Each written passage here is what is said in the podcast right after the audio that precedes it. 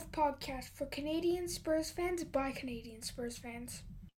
Hi, this is Ledley King, and I just want to say hi to all the Spurs fans in Canada. The True North Pod is back, Season 1, Episode 4, and who expected Ledley King to start the podcast? It was great of him to leave a little soundbite for all the Spurs fans in Canada after he did his Zoom chat with Vancouver Spurs last week. So thanks to Ledley, a true legend of the club and a great ambassador, and hopefully we'll see him in Canada again soon. Now, a quick Me, Myself and I podcast this week. Unfortunately, couldn't line up a guest in time. We have Sean from Toronto Spurs in next week, but we've just had the first two games back, and now we're all left with 9 games left. And what have we learnt from those 2 games today? A couple of things, I think. The first one is goal line technology made a mistake. I think it was 1 in 9,000 where the stars aligned, where the cameras couldn't see the ball, the goal, the goalie, the defender blocked everything. And hopefully, like buses, that doesn't happen again anytime soon, and hopefully not on Friday.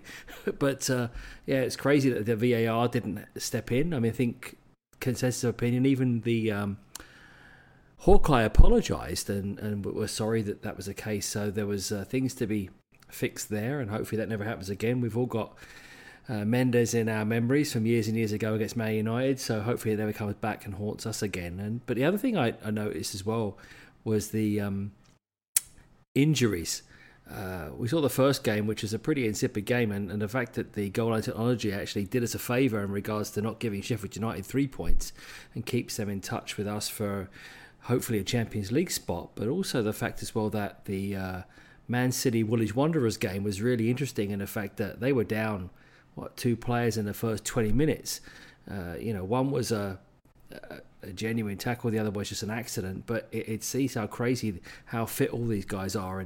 And, Spurs over the years, and particularly last year and a half, have been like building a Frankenstein's monster. They've had hips, ankles, arms, hamstrings, shoulders, everything's been broken, twisted, screwed around with. So hopefully when we start on Friday, that we don't have any of that to deal with.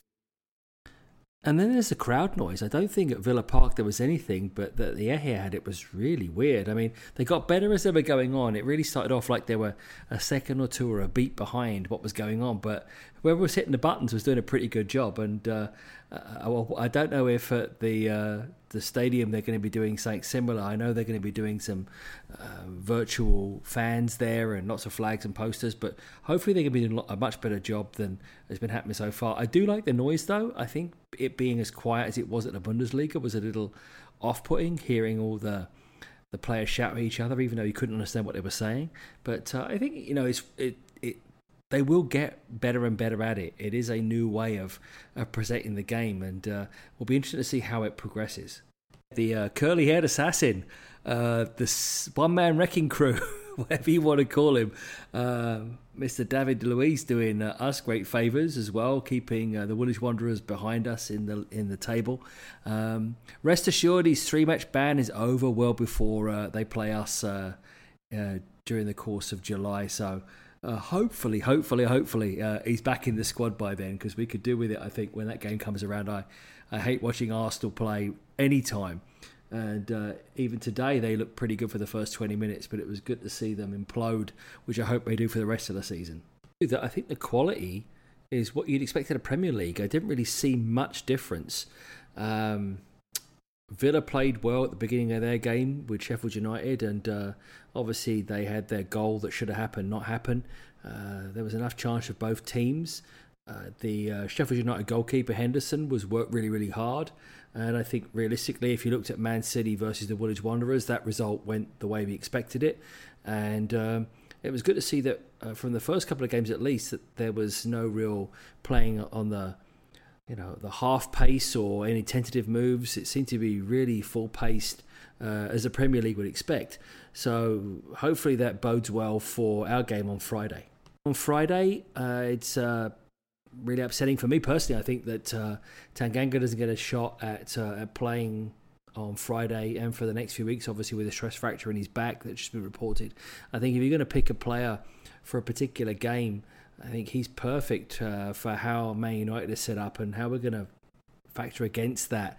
It's going to be interesting to see how Mourinho puts the squad out for that game. I still think it's very, very positive. Us going forward is immense. I'm still very, very positive. I think we're going to win the game, but I think it's going to be a lot tighter than we think it's going to be. And the only thing I'm hoping for more than anything else is coming out the end without any injuries. As is a trio of presenters today with me, myself and I, and of course a little chip in from Ledley. I'll keep this brief, but just some updates on what's happening across Canada. Toronto Spurs have been in contact, and unfortunately the downtown core is still not open. Their restrictions enough. Different parts of the GTA have opened up, allowing bars and restaurants to open, but unfortunately where the Scotland Yard is right now, it hasn't. So hopefully we'll get some news for the forthcoming games. Ottawa, as far as I know, is still locked down and in the same way as Toronto. Vancouver Spurs have been very, very lucky. COVID has been much more controlled, luckily, within that province, and they've been able to release restrictions much earlier and have had a temporary location where they actually have already got all their reservations in place. I think 40 are allowed in the new location. That's not been disclosed where it is, actually. But if you want more information, get on their mailing list at VancouverSpurs.ca for all the upcoming games. So at least somewhere in Canada, you can go watch a game. So hopefully that will ripple across Canada. And if you're sitting there coast to coast to coast, watching a game in a small group, please let me know on True North Pod at gmail.com, so we can advertise it here and obviously get as many Spurs fans together across Canada. So before I sign off, I know it's a short one, it's just a quick filler really, just to maintain my commitment of doing one once a week. And we've got Sean from Toronto Spurs on next week, as I mentioned previously, which will follow the West Ham game. So we'll actually have two games to discuss, which will be fantastic. A call to arms really again, as in episode one, which is another short episode, really just to say to everybody, if you've got any news, anything you want to share, you want to be a guest, please again to truenorthpod@gmail.com. But also after the games, if you've got a little sound bite you want to send me, a comment, a question, please feel free to send it over.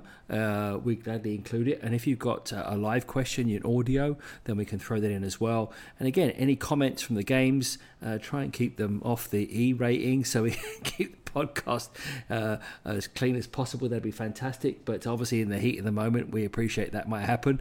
I know I've dropped a few F-bombs in the past as well when things have not gone our way. But anything you've got to share, that'd be fantastic. And we plan to, as we move into season two with the second season or the new season, actually have some reporting live with some... I'm investing in some mobile pod equipment so that we can actually do some stuff from the pubs and actually have people call in live straight after the game. Whether it's a good or a bad thing, I don't know yet, but we'll see how it'll run in the future, which is what we're planning in the future. But we'd love to have some sound bites and feedback from anywhere across Canada, whether you're just by yourself or in a small group or an official club. We'd love to hear from you. We'd also love to hear your anecdotes and stories, Spurs related, of course, whether it be from games you've attended, viewing parties, interactions with the club. We'd love to hear from you, whether it be just as a question, an email, audio file. We'd love to hear that stuff, of any interactions you've had with Spurs from all the fans across Canada.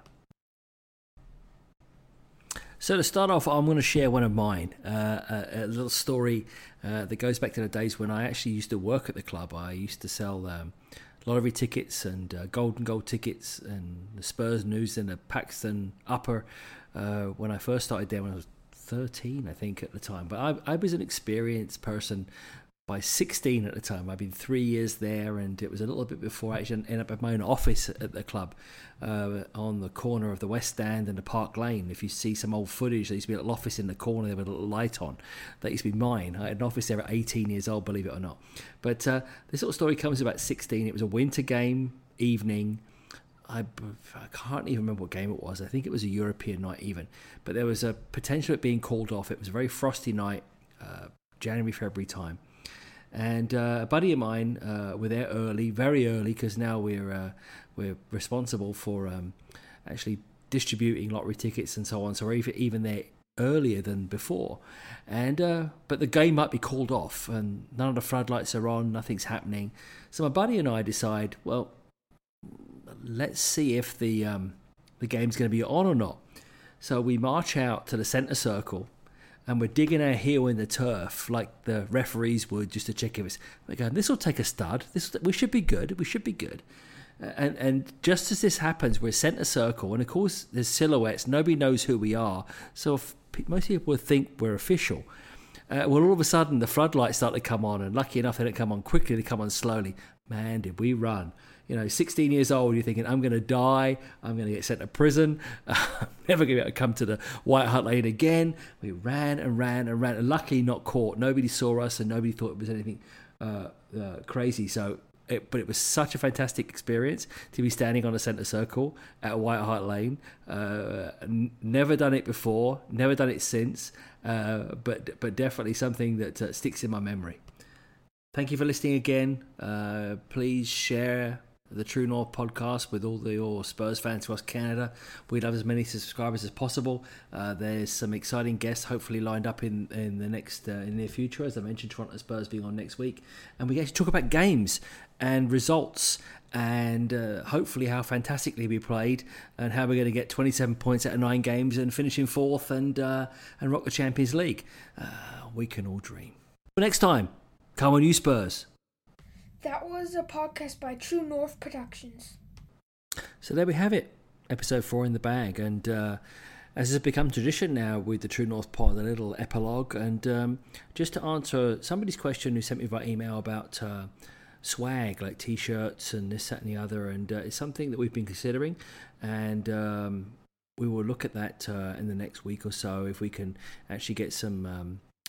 t-shirts made up, toque caps, etc., etc. There's been quite a bit of interest from those who've subscribed so far, and a few emails backwards and forwards that they'd like to represent, as it were. So watch this space, and hopefully we will be able to publicise that in the next couple of weeks. Obviously next week's going to be probably a pretty kick-ass podcast in regards to having Toronto Spurs and Sean on board. We'll be 2 games to cover, so may not get the time to do that between now and then, but it has been heard, and if we can get some swag going, then we will definitely let you know. So come on, you Spurs, and let's get the game started.